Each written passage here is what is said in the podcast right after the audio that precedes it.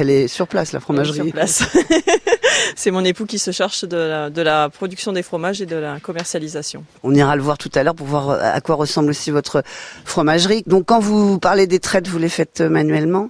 J'ai un chariot de traite en fait, donc je fais la traite que le matin par choix, donc je suis en monotraite parce que j'ai deux enfants en bas âge et le rythme convient comme ça de faire la traite le matin, le soir on renourrit tout le monde mais au moins il n'y a pas la deuxième contrainte de la traite le soir pour pouvoir s'occuper pleinement de nos enfants. Quand vous dites en bas âge, ils ont quel âge ? 9 ans et demi et 5 ans.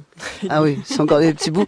Et alors du coup ça veut dire que vous êtes là 365 jours par an parce que comment ça se passe si vous partez pour la traite ? On arrive à partir une semaine par an, c'est des stagiaires en fait qui nous remplacent ou sinon mon papa, ou voilà, on arrive à trouver autour de nous des personnes pour partir une semaine en saison. Et puis l'hiver, c'est les 2 mois pendant que le troupeau est tari.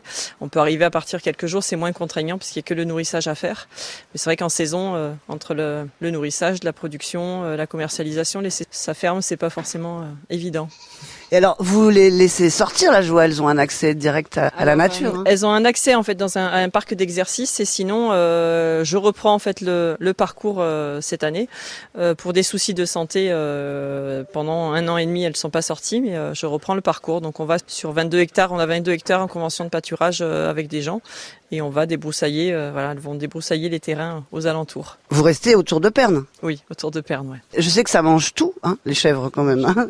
Ça mange tout, je confirme. D'ailleurs, dans leur parc d'exercice, il reste plus rien et les arbres sont en train de mourir tellement, voilà. Elles mangent les écorces, elles mangent carrément tout. Oui. Mais quand vous leur donnez à manger, vous leur donnez quoi, vous ? Du foin et de la luzerne. Et elles ont un complément d'orge et de maïs à la traite, mais le soir, enfin, dans 2 repas. Et alors, ça donne du lait pendant combien d'années dans sa vie, une chèvre ? En général, en fait, on les garde. Bon, les premières, je les ai gardées un peu plus longtemps parce que j'avais du mal à m'en séparer. Sinon, sur 5-6 ans, à partir de 5-6 ans, en fait, on fait un renouvellement parce que la chèvre produit moins.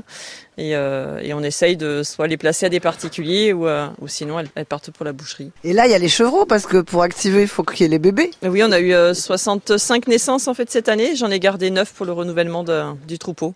Donc ça veut dire qu'eux, ils continuent à téter leur mère ?